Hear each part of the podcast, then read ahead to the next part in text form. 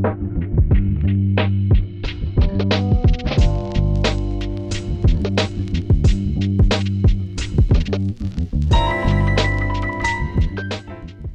привет! Мы находимся в студии Red Barn, и вы слушаете «Жилищный фонд» – подкаст о культурной истории дома. В нем мы будем разбираться, где жили люди разных эпох, откуда взялся уют и как менялось наше представление о месте, где мы проводим большую часть нашей жизни. Меня зовут Александр Дединкин, я искусствовед, а со мной в студии прекрасный архитектор и урбанист Елена Пудова. Всем привет! Вместе мы проследим за культурной, исторической, бытовой и архитектурной историей дома, от дворца до шалаша. Спонсор этого сезона – группа компаний «Самолет».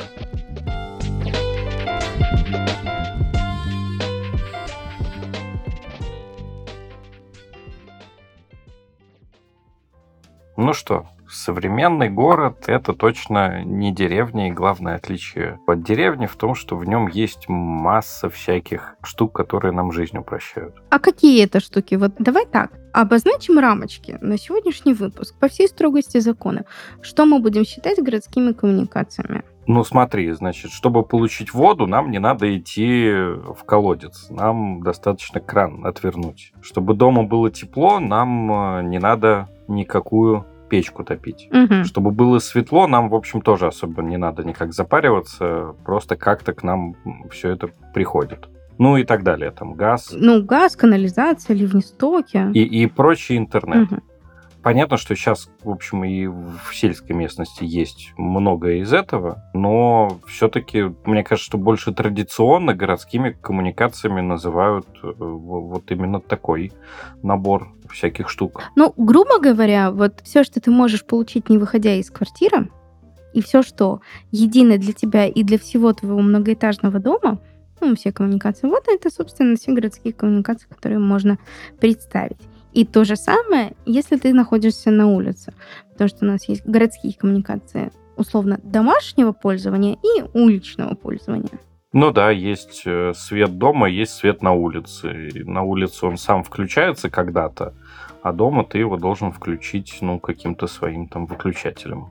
А это значит, у тебя не очень умный дом? В умных домах, на минуточку, свет включается по хлопку, ну или там по какой-нибудь команде. Но у меня в парадный умный свет, поэтому когда ты идешь, он реагирует, короче, на звук шагов.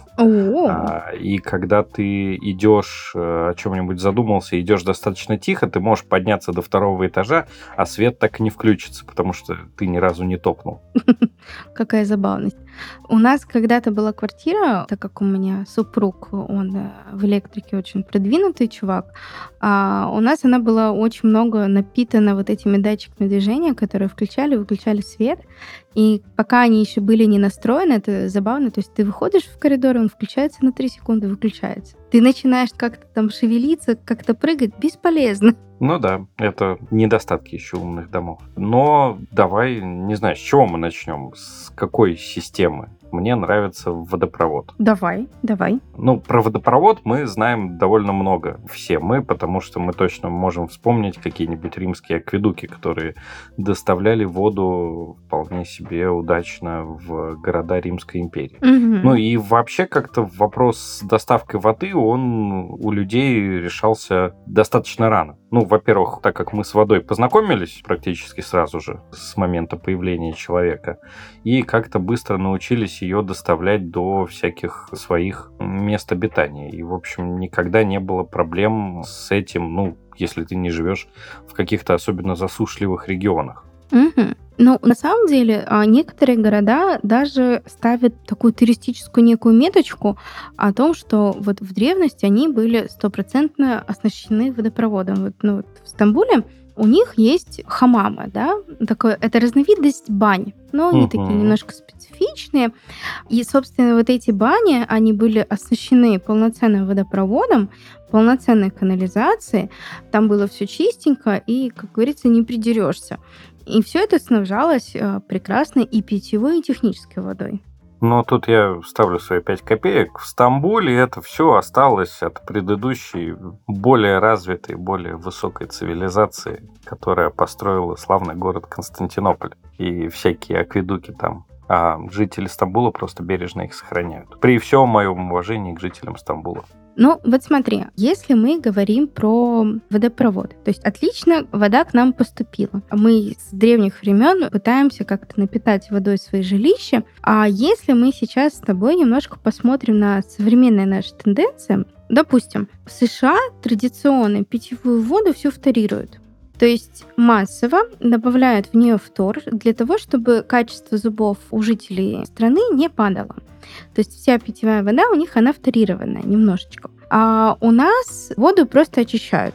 Там хлоркой, не хлоркой, ионизатором, не ионизатором, разные системы, но просто очищают. А вот, допустим, когда мы были в Таиланде, нам очень не рекомендовали даже зубы чистить с э, водой, которая течет из крана. То есть абсолютно по-разному есть э, системы очистки в разных странах, и, ну, к сожалению, не все страны могут себе позволить питьевую воду из крана. Вот такие вот дела. Ну, мне кажется, это с одной стороны связано с ну, некоторыми объективными условиями того, где эти страны располагаются на планете. То есть там, где можно добыть воду, но довольно сложно ее очищать, э, проще этим не заниматься, чтобы у тебя вода из крана не становилась золотой.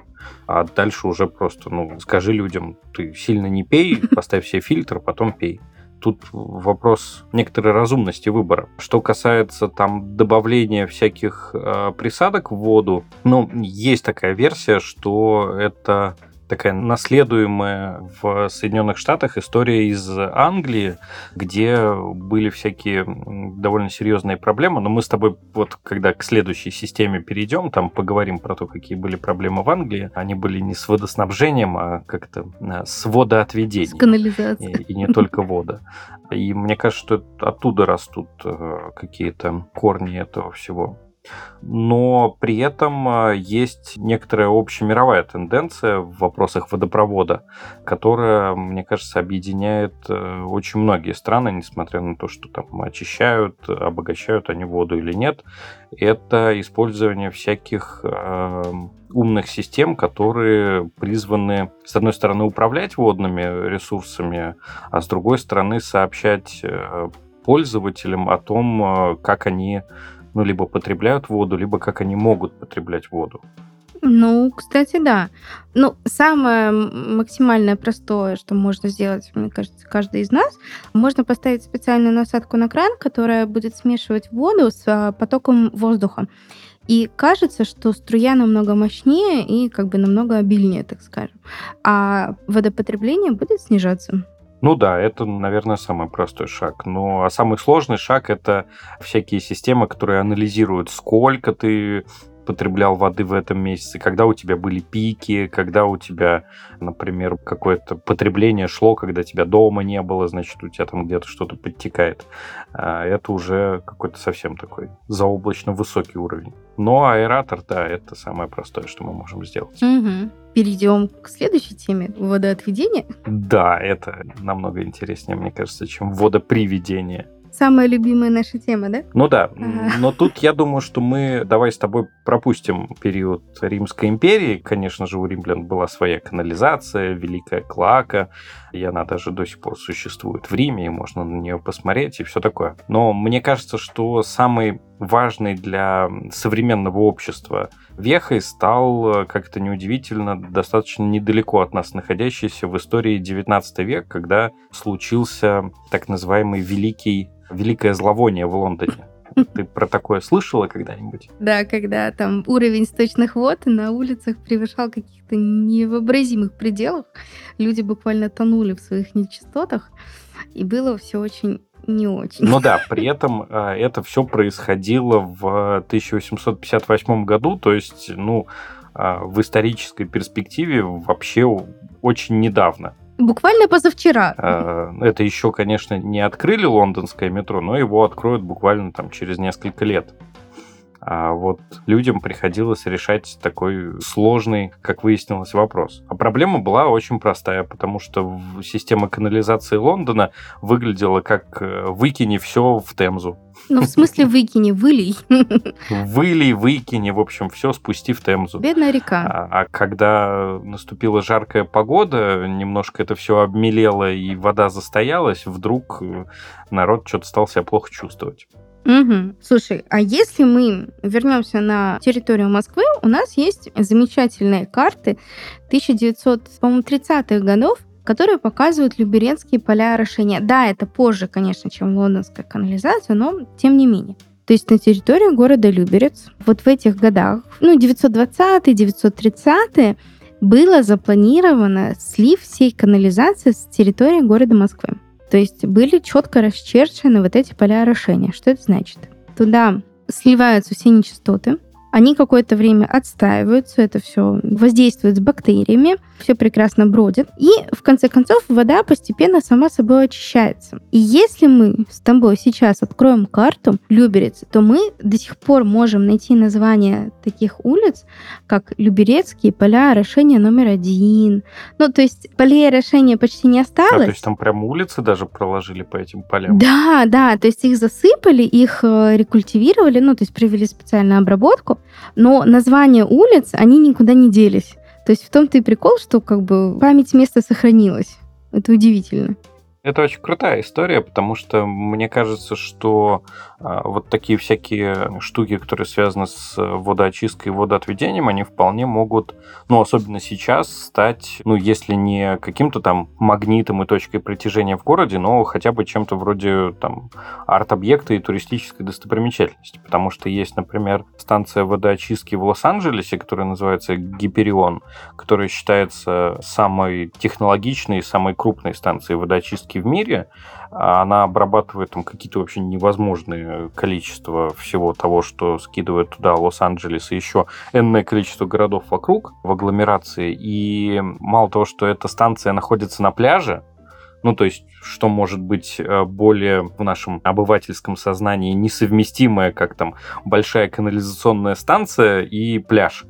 А вот они прям рядом, и э, оказывается, что можно прекрасно отдыхать на пляже рядом с э, станцией водочистки. Так она еще и находится в непосредственной близости от э, Голливуда, и там э, даже фильмы снимают иногда, то есть ее можно увидеть, например, в «Терминаторе» или там в старом фильме «Восстание планеты обезьян». Э, то есть это прям такой важный арт-объект в Лос-Анджелесе и вполне себе прекрасно выполняет все свои функции. Какая прелесть.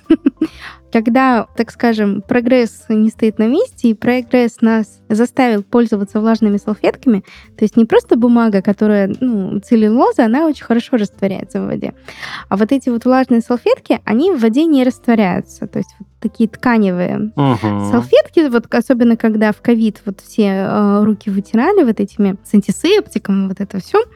А дело в том, что эти тканевые салфетки и прочий вот такой синтетический мусор, он накапливается в канализации, и собирается в очень-очень большой комок. А на английском этот комок называется жирберг.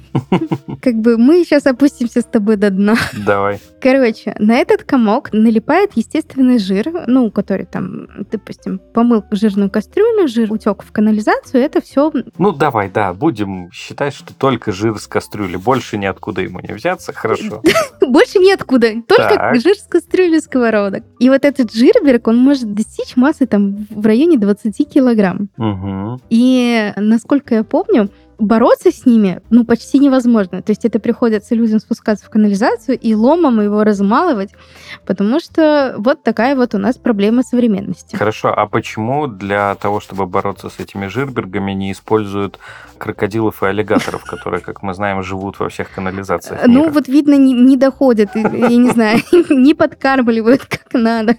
Ну, суть в том, что, насколько я помню, самый большой жирберг, который вот находили, порядка 130 тонн и там длиной 250 метров. Mm, нормальный такой. Ну да, тут нужно много аллигаторов. Ладно, хорошо, значит, про канализации мы глубоко поговорили. Мы опустились считаю. на самое а дно. Теперь давай про, ну, электричество, наверное, самое такое то, что мы все прекрасно понимаем, и у электричества, слава богу, история не такая большая, как у всех водопроводов и канализации, о которых мы поговорили. Тут все максимально просто. Соответственно, первая городская электростанция, такая вот в нашем понимании современном, она появилась в городе-герое Нью-Йорке, построил ее Томас Эдисон, и вообще про это, мне кажется, уже все 10 раз точно знают, потому что и куча фильмов про это снято, и документалок про то, как там боролись Эдисон, Тесла, mm-hmm. переменный ток, постоянный ток и все в этом духе. Но сейчас, мне кажется, самое интересное это то, как мы можем потреблять и откуда мы можем черпать электроэнергию для наших городов потому что с этим все больше и больше возникает проблем. Самое распространенное, ну, так скажем, самое популярное, это что станции на мазуте, на угле, станция на газу, ну, электростанции, естественно. Угу. А, не такие популярные это атомные станции, да, очень технологичные и очень такие пугающие. Многих почему-то. Ну, ветряные станции, которых э, тоже надо неплохую техническую базу иметь, чтобы их создавать солнечные панельки. Между прочим, солнечные панельки можно даже у себя на даче поставить. Да, при этом, кстати, не надо недооценивать эффективность всех этих альтернативных способов получать энергию. Вот в этом году, например, произошло совершенно беспрецедентное историческое событие, которое мы все пропустили. А оно случилось в конце мая, и произошло оно в Бельгии в конце мая зафиксировали рекордную выработку электроэнергии в Бельгии от альтернативных источников, угу. то есть от солнечных и ветряных электростанций. Было выработано столько энергии, что вся выработка перекрыла э, потребность Ух в электроэнергии. То есть там на какой-то период времени было зафиксировано, что производится прям ощутимо больше, чем нужно. И это стало таким очень важным доказательством того, что в принципе мы можем э, даже в не самых таких южных странах, ну а Бельгия, в общем, ну понятно, что она чуть-чуть южнее, чем, не знаю, там Москва и Питер, но, в общем, это такая вполне себе северная Европа. Вот Бельгия может, оказывается, себя обеспечивать электричеством альтернативным. Ты знаешь, вот на что мы надежды такие направлены, это на станции, которые вырабатывают электричество от морских волн. То есть электростанции, которые работают на солнечной энергии, у нас зависит от, собственно, солнца, да, у нас оно не круглый день, к сожалению, ночью его нет, плюс облачность, плюс они заносятся пылью, ну и есть такой вот эффект, что площадь, которую надо засадить, так скажем, электростанции, она занимает площадь под, ну, не знаю, под пшеницу, под рожь, ну то есть такое, выбор не очень. А под ветряки тоже нужно достаточно неплохую площадь иметь. И плюс они еще достаточно шумные. То есть на своем заднем угу, дворе угу, вот ты да. такую фиговину не поставишь, к сожалению. А вот выработка из э, морских волн, вот для меня это прям будущее, мне кажется. Проблема в том, что они слишком дорогие. Ну и мне кажется, проблема в том, что не везде есть морские волны. Ну вот. Опять же таки, некоторые страны Европы, типа там, не знаю, Австрия или Венгрия или Швейцария, они такие, о, у нас нету моря где мы будем брать волны. Ну да. Но есть же еще совсем такие альтернативные способы, например, э, разного рода геотермальные э, источники. Вот, например, в Рейкьявике, ну и вообще в Исландии очень распространено добывание энергии из геотермальных источников, и это прям для них является такой важной частью всей энергосистемы. Ну, как бы, сам понимаешь, геотермальные источники, они только там.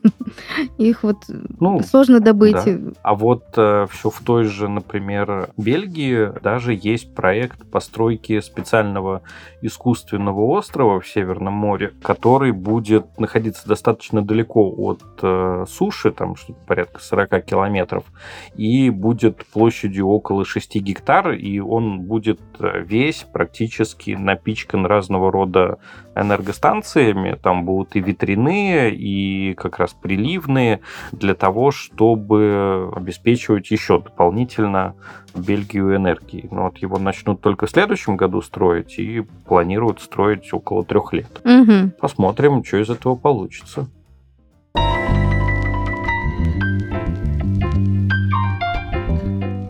Развитой бытовой коммуникацией в доме уже никого не удивить. Это естественные вещи, которые должны быть в каждом современном ЖК. Покупая квартиру, человек не хочет переживать из-за проводки или труб. Он хочет просто заехать и жить на новом месте с удовольствием.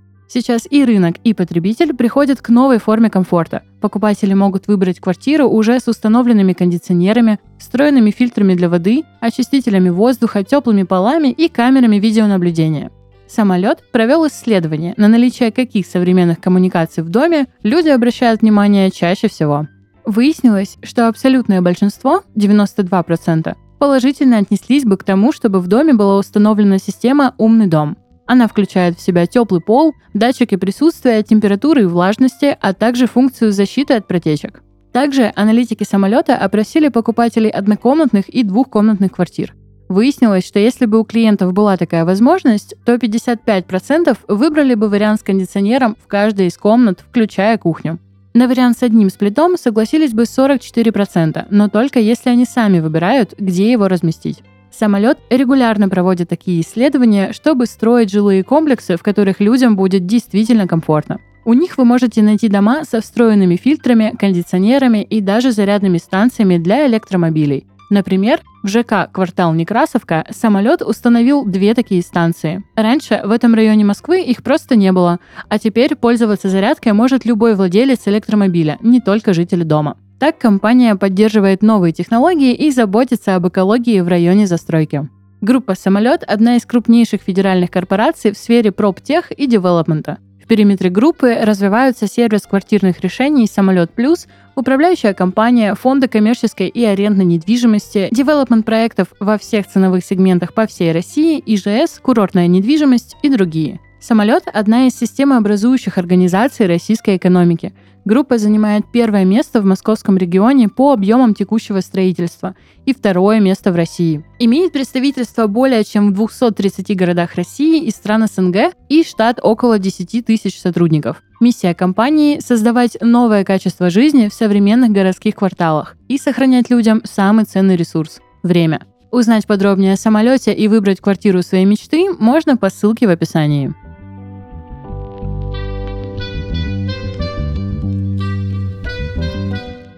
Слушай, ну давай немножко добавим сюда технологичности. В чем прелесть жития, так скажем, в суперсовременном мире? В том, что сейчас такие мощности, ну вот на большой территории со множеством потребителей, их можно перебрасывать, да? То есть, допустим, даже на территории Москвы есть несколько электростанций, которые знают, что, допустим, вот в районе условных хамовников вечером там всплеск потребления, да, потому что все приходят домой, включают там микроволновки, роботы-пылесосы и так далее, а, допустим, в районе Москва-Сити, наоборот, просадочка. И они перенаправляют мощности энергосистемы по разным веткам. И это тоже все как бы мониторится, просчитывается и, собственно, экономятся ресурсы, деньги и так далее. Ну, вот это как раз мы с тобой выходим на тему того, что сейчас э, большинство коммунальных сетей и там и вода, и электричество, и канализация, и тепло и газ, про которые мы еще не поговорили, они все очень завязаны на умные технологии, потому что можно, например, прогнозировать такие всплески, не только их фиксировать и что-то делать с этим, но и прогнозировать, когда системе нужно будет, например, работать на максимум, а когда можно усилить чуть-чуть э, устроить там релакс и чил. Угу. Ну вот смотри, допустим, мы сейчас живем в многоэтажке, 15 этаж 17-этажного дома, и у нас в квартире порядка 22-23, может быть, градусов. То есть, ну, прям тепло прям очень хорошо топит. У нас есть регуляторы на батареях, да, когда мы там, можем регулировать температуру, но опять-таки вот в старых домах, да, там особенно хрущевках, да, там брежневках, таких регуляторов нет. Я прекрасно помню свое детство, когда мы периодически жили в такой квартире, мы эти батареи накрывали одеялами, потому что дома было невыносимо душно и жарко. Но ты все еще не живешь, видимо, в 23-м году. У меня дом построен на границе 19 и 20 веков, и все прекрасно в нем с умными технологиями. До такой степени прекрасно, что у нас поставили значит, систему отопления, которая регулирует в зависимости от того, какая температура на улице, там батареи то жарче, то холоднее. И мы столкнулись всем домом с другой проблемой, что когда на улице еще недостаточно холодно, но уже по ощущениям хотелось бы дома чуть-чуть потеплее сделать, это угу. дурацкая умная система такая, типа, а, нет, у вас еще на улице достаточно тепло, я не буду греть ваши батареи больше. Угу. А я вот хочу рассказать про интересную штуку с мусором. Это наше будущее, но я тоже в него верю. Есть система, которые монтируются на мусороприемники, не мусоропроводы, которые вот э, в доме есть, и то от них сейчас многие отказываются, а мусороприемники, которые ты вот выходишь на улицу, выносишь мусор, угу. и они фиксируют, насколько они заполнены или не заполнены. То есть вот сейчас как у нас мусороудаление. То есть условно приезжает машина раз там в два дня. Полный бак, не полный бак, вообще никого не интересует, он просто забирает все и уезжает. А вот эта система, она дает понять там управляющей компании, что, ребят, мы мусора еще не докидали, можете приехать завтра. Не тратьте лишний раз время водителя, бензин, ну, поберегитесь. Или наоборот, come on, ребята, у нас тут после Нового года там все выбрасывают там остатки оливье, надо ехать там каждые 40 минут. Сейчас уже в России есть такие системы, они, конечно, дороговатые, но все-таки они устанавливаются. Ну да, это круто. И есть же еще всякие разные способы с отходами, ну, которые перерабатываемые, тоже их использовать снова в энергию, например. Есть такой уже в Голландии проект, он называется Bioenergyville. Это небольшой поселок, все газоснабжение которого полностью построено на станции, которая добывает газ из органических отходов. Ну, то есть, грубо говоря, вот все то, что у нас идет в разделе органика, и мы все время думаем, куда угу. это выбросить, в какой, в желтый или в зеленый или в красный контейнер, не знаю. А, там вот это все просто с всего города собирается, и в этой станции перерабатывается, и у них есть вот от этого газ, которым они там топят, еще что-нибудь делают, готовят на нем. Очень-очень удобная такая штука. Кстати, очень провокационный и очень интимный вопрос. Александр, вы сортируете мусор? Я бы хотел сортировать мусор, я так скажу. Но что-то мне подсказывает, что пока что вот у нас нет какой-то специализированной для этого инфраструктуры. Угу. Ну, вот, во всяком случае, до меня, как для потребителя, она почему-то не доходит. Я, конечно же, там батарейки, лампочки собираю отдельно, их выбрасываю в всякие экобоксы. У меня есть на кухне штука, чтобы туда всякое, то, из чего можно газ добавлять, скидывать. Но весь остальной мусор я просто выкидываю в общий бак. Угу. Вот такой я плохой человек. Слушай, ну я встану за тобой в очередь, потому что у нас, к сожалению, мусоропровод и у нас просто нет возможности сортировать. То есть у нас есть площадка для крупного мусора, ну, то есть, если ты выкинул диван, допустим, окей. А батареечки, там крышки, там что-то такое, градусники, все это, конечно, стараемся сдавать. Но вот, к сожалению, такого полноценного сортировочного хозяйства, так скажем, у нас не получается. Ну, или можно мыслить позитивно, проведите среди нас разъяснительную работу и расскажите нам, как удобно вот в Москве и в Питере сортировать мусор. Ну да, кстати, расскажите нам, как это сделать, если, так скажем, нет возможности. Мне кажется, еще очень важно сказать, э, ну, понятно, что есть еще такие системы, как там тепло и газоснабжение, но здесь, во-первых, мы частично уже про это сказали, во-вторых, эти системы, они довольно сильно завязаны на все предыдущие. Ну, у нас традиционно в России теплоснабжение это что-то связанное с водой, и мы пустили, зажурчала батарея, не зажурчала. В основном у нас централизованная история. Понятно, что мы не как в Рейкьявике не топимся геотермальными источниками. Ну, а в негородской среде там вариантов масса. Можно газом, электричеством, палетами, пилетами, не знаю, как это все называется. Поэтому я предлагаю этот кусок пропустить и перейти к э, всякому интернету и телекоммуникациям. А почему бы и нет? Собственно, мы с тобой сейчас общаемся через интернет. Между прочим, нас разделяют километры. Я в Москве, а ты в Питере. Это точно. Ну, понятно, что весь разговор про вот телекоммуникации, он начинается с первых телефонных линий, которые появились еще в XIX веке, и сейчас уже доходит до всяких высокоскоростных там, сетей 5G, которые кое-где появляются, кое-где еще не появляются. Ты знаешь, у нас э, в Москве достаточно неплохо развит э, общественный Wi-Fi. То есть в метро, в автобусах, даже возле некоторых каких-нибудь учреждений вполне возможно словить Wi-Fi и спокойно себе серфить в интернете. Даже во всех крупных транспортных хабах, там вокзал, аэропорт и так далее, можно зарегистрироваться и пользоваться Wi-Fi сколько тебе душе угодно. Ну да, это уже, слава богу, как-то так глубоко проникло в нашу жизнь. Но важно понимать, что вот там возможность посерфить в халявном интернете это на самом деле побочный продукт всех этих телекоммуникационных сетей. И в основном, конечно же, они сейчас э, нужны нам для вот тех самых умных технологий, которые все больше и больше пронизывают наши города. Даже буквально банальный проход в метро через турникет. То есть ты прикладываешь свою там карточку проездной, и проходит очень... Я даже не знаю, сколько это миллисекунд, и хоп, они открываются, ты проходишь. Я просто помню, когда только вводили эти турникеты, это было там несколько лет назад, которые могли считывать и кредитные карточки.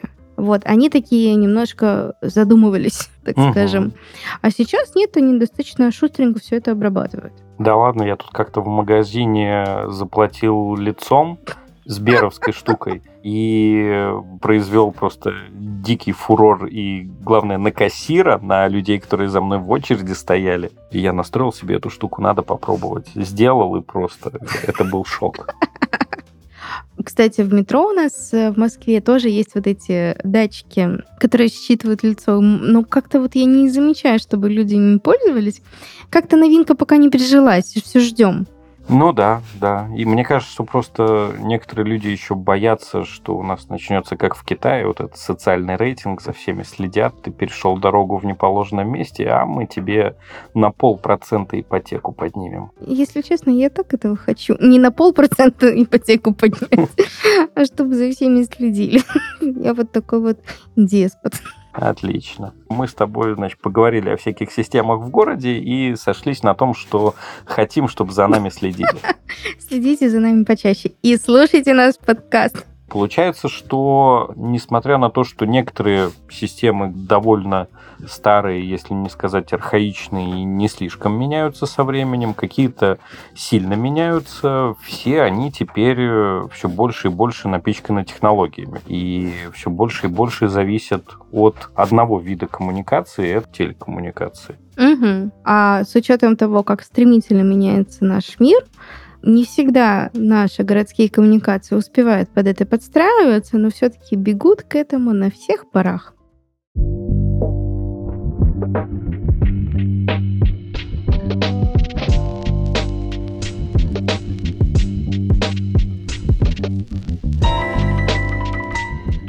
Вы слушали подкасты «Жилищный фонд».